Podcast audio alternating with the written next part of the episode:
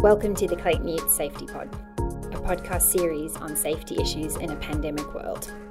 I'm your host, Hilary Searing, a partner in the Workplace Relations, Employment and Safety team. Today I have with me Shay McCartney. Shay is the head of our national safety practice. Um, thank you for joining me here today. Thanks for having me again, Hilary. thank you.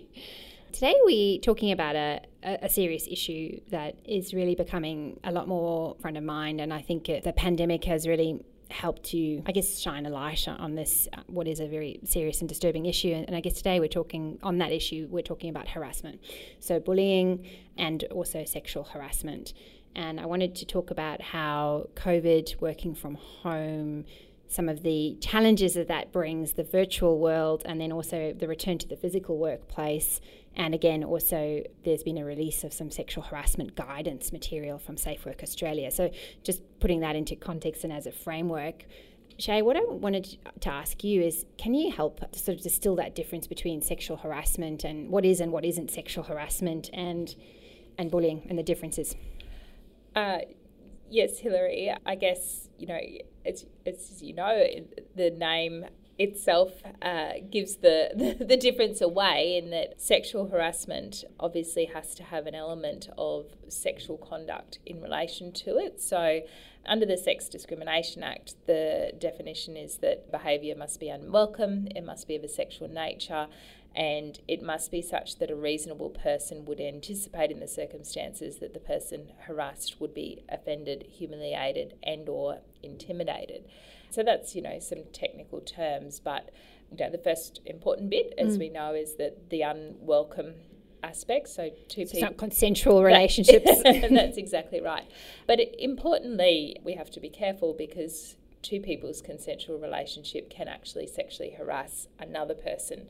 I think that's an area that's not really very well understood. That that sort of bystander issue becoming uh, sort of offended by certain conduct. Yeah, and I think you know as you talk about sexual harassment in a pandemic world, and people say, well, you know, how will how could that occur, or how can it be any different? And you know, we've had a case recently where unfortunately two people were having a consensual relationship, a consensual intimate relationship, which they decided to do at the workplace. And most workplaces have a policy where that would not be so behaviour is not appropriate. Unfortunately, they also didn't understand perhaps the workings of um, technology, um, technology, and left the camera on when they were supposed to be attending a corporate meeting the people who have been subjected to witnessing that conduct mm. have probably been sexually harassed because yes. it's conduct of a sexual nature unwelcome unwelcome from the perspective of the of the people viewing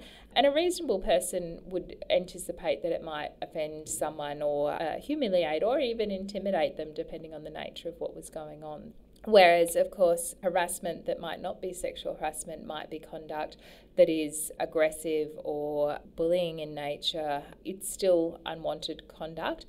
Harassment has to be repeated, bullying and harassment has to be repeated conduct, yes. whereas sexual harassment, a one off event, can be sexual harassment. And I think that's also an It's a very important distinction.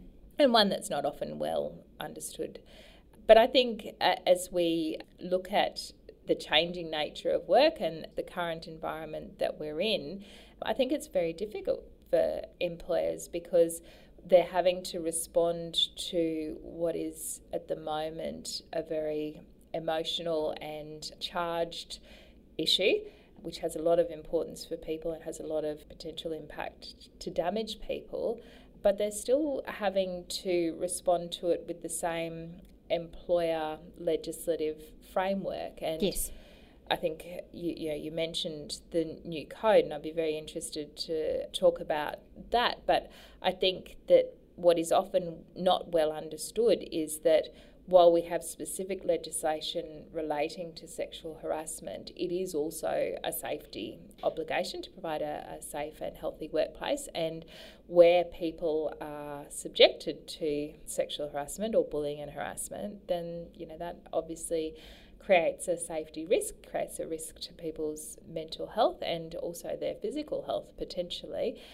And so we also have to deal with it under a work health and safety framework. I, think that's really important, Shay, because I think you, you're spot on. I alluded to that at the beginning of the conversation. Is that Safe Work Australia has on the 27th of, of January released um, some guidance material on, on sexual harassment. But the importance of that guidance material is that it, it really highlights, I think, that sexual harassment is is a safety issue, and I, and I think, of course, we have had discrimination legislation in place for a number of years. You know, the, the sexual discrimination legislation both at the Commonwealth and state levels, and we also have the bullying and harassment provisions.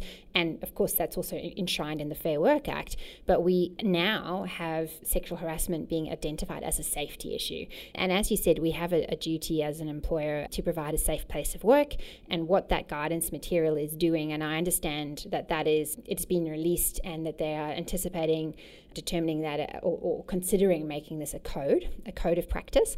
And at the moment, it's just guidance material, but obviously very important. But if it becomes a code in some states, for example, in Queensland, that becomes mandatory. And so I think the importance of the guidance material as well is that we really are, if I'm just going to talk pure health and safety perspective for a minute, what is identified as a material in this guidance note is material that employers are going to be taken to be on notice of. That's something that they now know or reasonably to have known about a particular hazard, in this case, sexual harassment. So they therefore do, you know, front and squarely now have to, if they weren't, should have been, but if they weren't, they really front and squarely now have to address this from a safety perspective, from a, you know, from your, your consideration of your WHS Act, your hierarchy of controls and managing and dealing with that from, from a safety perspective.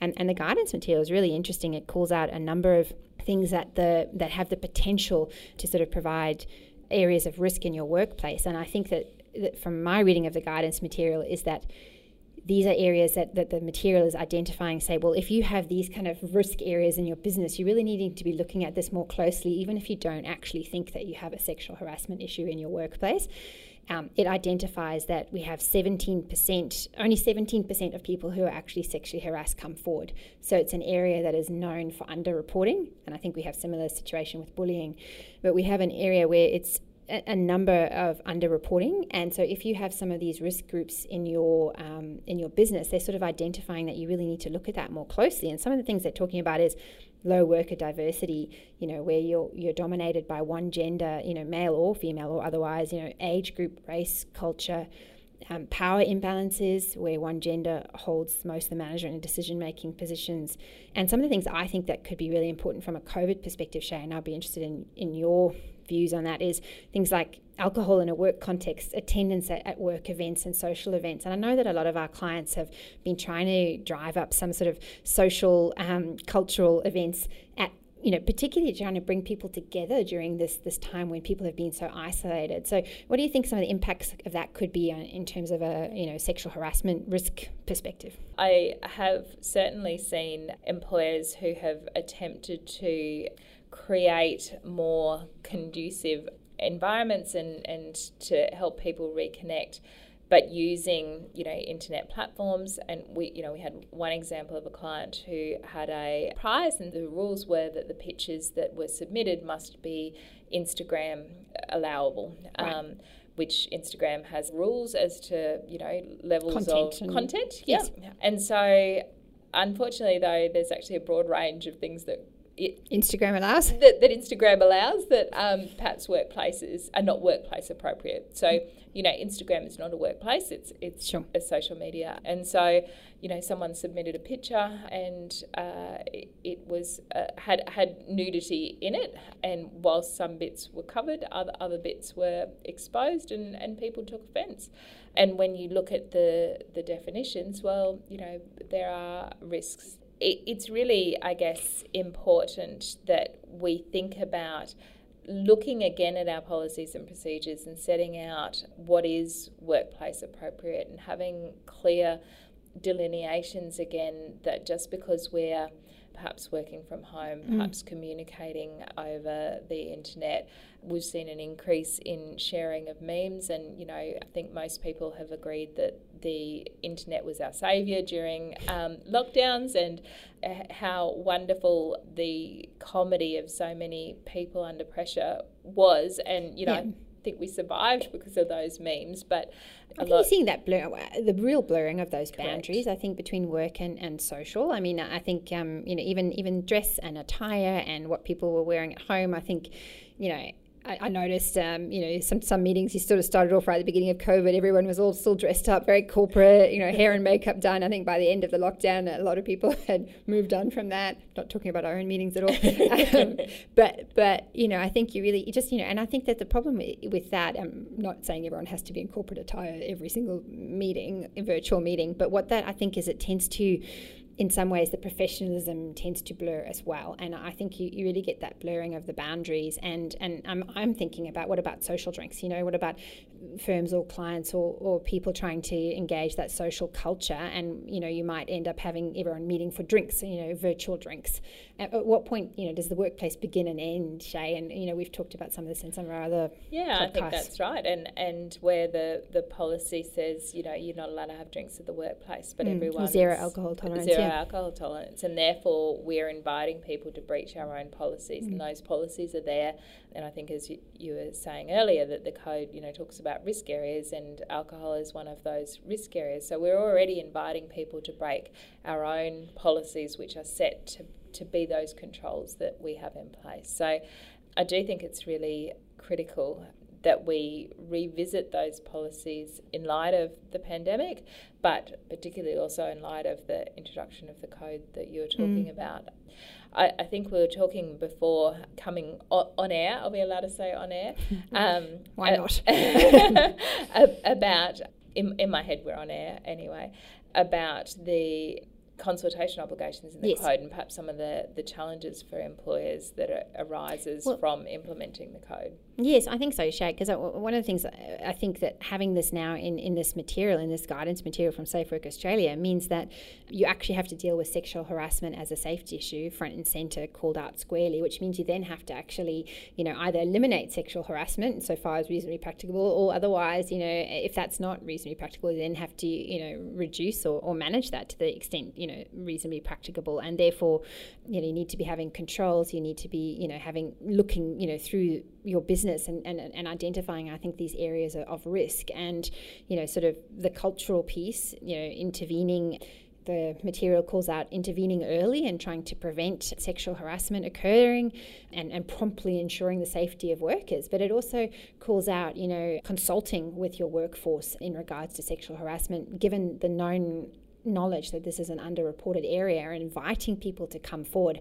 And I think that that might sit uncomfortably with some businesses to say, well, hang on, we, we don't think there's a problem, but we're now meant to go out and consult with our workforce and, and, and, you know, maybe potentially stir up a hornet's nest and realize that we have a problem. But I think it's obviously good to make sure that you you have a safe workplace. And, and I think that's where the, the code and the guidance is intended to, to go. So interested in your thoughts on that, Shay, as and well. I think recent media response to the, the various parliamentary issues have identified the problem with underreporting and, and what we've seen is this absolute tsunami of people mm. sharing their stories and in fact being invited in anonymous ways to find an outlet for that and that's a fantastic thing and I think the only way we will ever address truly, yeah, it's a bit like domestic violence until you can actually shine a light on it and show that actually the whole of the community finds this behaviour unacceptable, mm. it won't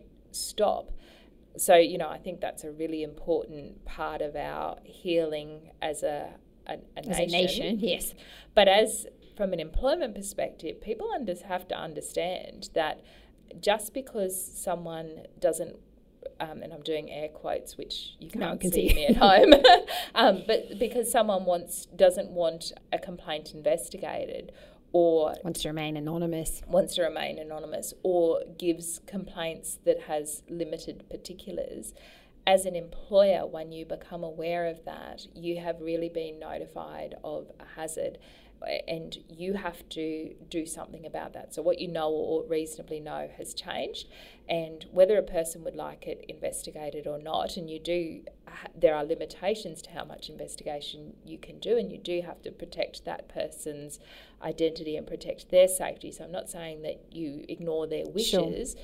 But you do have to actually take steps as an employer to make sure that the risk that you've now been notified of is addressed. And sometimes that the, the extent that you can do that might be limited, but you have to take what steps that you can so far as reasonably practicable. So while I think that is a very good thing and, and don't in any way take away from that, I think employers have to understand once they are on notice, they mm. actually have to do something about it and they have to do as much as they can with the information that they have available to them.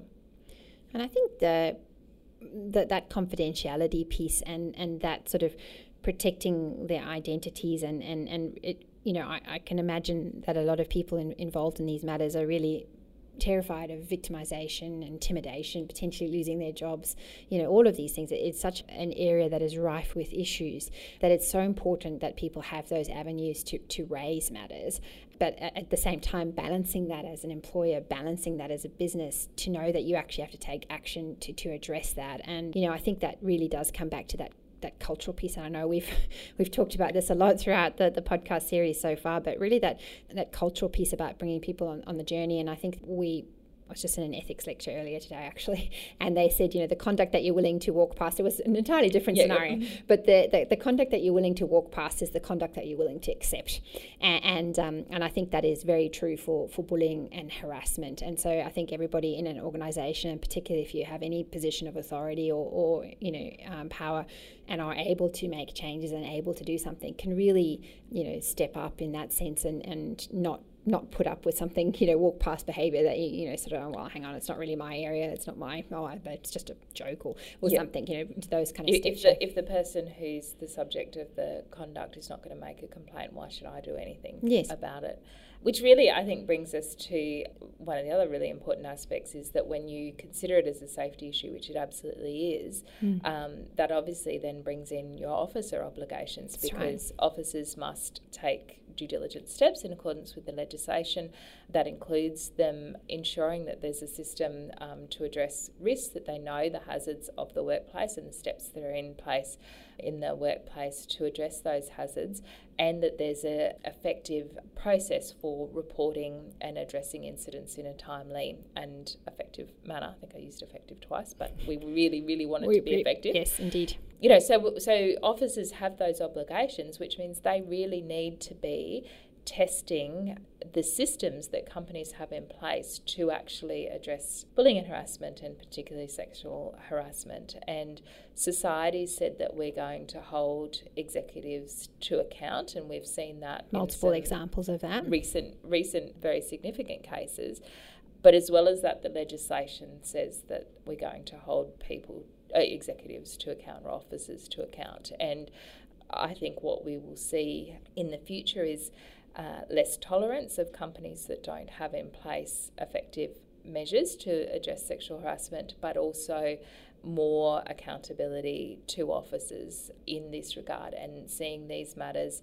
You know, we saw Scott Morrison talking about making Parliament a safe place yes. to work for women, and we saw then really an outcry from people saying, well, really, workplaces need to be made safe to work for women. That's always been the case, but I think we're going to see. Yeah, I, I think for any organisation now to, to say that they're not aware that sexual harassment is, a, is a, an issue is, is you know sort of almost laughable you know yes. because it's just you know and I think that that really goes to the point about the what do we what do we know about the risks within our business and what do we ought, know or ought reasonably to have known? And the ought reasonably to have known is now so much higher I think given you know the, the guidance material and everything that's happened recently. Um, Shay you mentioned Parliament earlier and I understand that well, the Sex Discrimination Commissioner Kate Jenkins is is conducting an independent inquiry into Parliament and, and that's set to be released I think in, in November. But there could well be um, so the terms of reference say the review's aim is to ensure all of Commonwealth parliamentary workplaces are safe and respectful. And that I understand that's coming out in November, but given your those comments, I think about all workplaces and making sure that all workplaces are safe, there could well be some, you know, very uh, important lessons, I guess, coming out of that inquiry that we can all, you know, learn from and, and watch um, and watch this space, I guess. I think absolutely, and I think that you know we'll see the code come into effect presumably, mm. and the states adopt the, the national code. And we will, I think, see perhaps changes come out after the inquiry that will be introduced probably through updates through the, the code material. material. Yeah. So, do we have any hot tips, Shay, on what, what, what should businesses be doing about Shay's sexual harassment? Hot tips. Shay's um, hot tips. People are going to be very bored um, when I say that they should review their policies and procedures again. But I think that that is critical. Um, I think any workplace that doesn't have clear policies for dealing with sexual harassment complaints is go- is liable to prosecution. I think I think that every organisation needs to review their policies and procedures and, and again think about how they may be impacted from the change in the nature of the work, but then also particularly around the ability to report anonymously and how anonymous reports might then be dealt with. Yes which then is the second tip, which is I think reviewing our investigation processes and what do we do, have a process to deal with anonymous complaints. Um, and I think we're going to get them. You're going to get them as an employer. so uh, I think it'd be front and centre a good idea to know what you're going to do with them. And I think the third point is, uh, again, you know, no surprises, but it's about educating our people. And there is a lot of anger. I've never seen so much anger in my working life around this topic. And there is, I think, a lot of confusion about what parts of it is a community standard and what part relates to workplace laws. And I think that people actually forget that a lot of this has already been dealt with and is dealt with in the current laws. Mm. And I think it's clear communications to employees about what what you are doing in that what, space or what exactly. plans and policies you actually have to and, deal with these issues and what protections are there for mm. people you know I, I I hesitate to say that people should also be educated on what behaviour is right and wrong because I feel like you don't have to tell people not to have sex on a desk. Like that, that feels to me like something we shouldn't have to say. But there, there can be nuances, as we talked about before, around how the casual language can also create the workplace that would invite that sort of conduct to occur. So I think it's time to refresh training the cultural as well. piece. Mm. Yep. And, and on that, I, I'll just end up there, Shay. But one of the things I wanted to add is I would really encourage businesses to just have a have a good read of the guidance material. There's some really useful tips in there in terms of recognizing what I think might be um, areas that people perhaps might not ha- realize are a risk. I know that sounds bizarre, but there, there really are some, you know, steps that they're setting out in there that would help businesses to identify the hazards or particular areas they might have realised might be creating a hazard in, in their business. So, you know, the low work diversity and, and workplace culture, power imbalances, and, and sort of alcohol, uh, you know, overnight trips, you know, things that which hopefully we will all be able to do at some point again in our very near future. Um, but all of those things I think really do create some risk areas for business and, and, and to encourage businesses to then deal with those in accordance with the the provisions in the Act, you know, the Workplace Health and Safety Act. So I'll leave it there, Shay, but thank you very much for joining me, and um, that was very interesting. Thank you. Thanks for having me, Hilary. If you'd like any further information, feel free to visit claytonutz.com. So you don't miss out on any episodes, you can subscribe to the Safety Pod on Spotify, Apple Podcast, or on your favourite podcasting app or platform.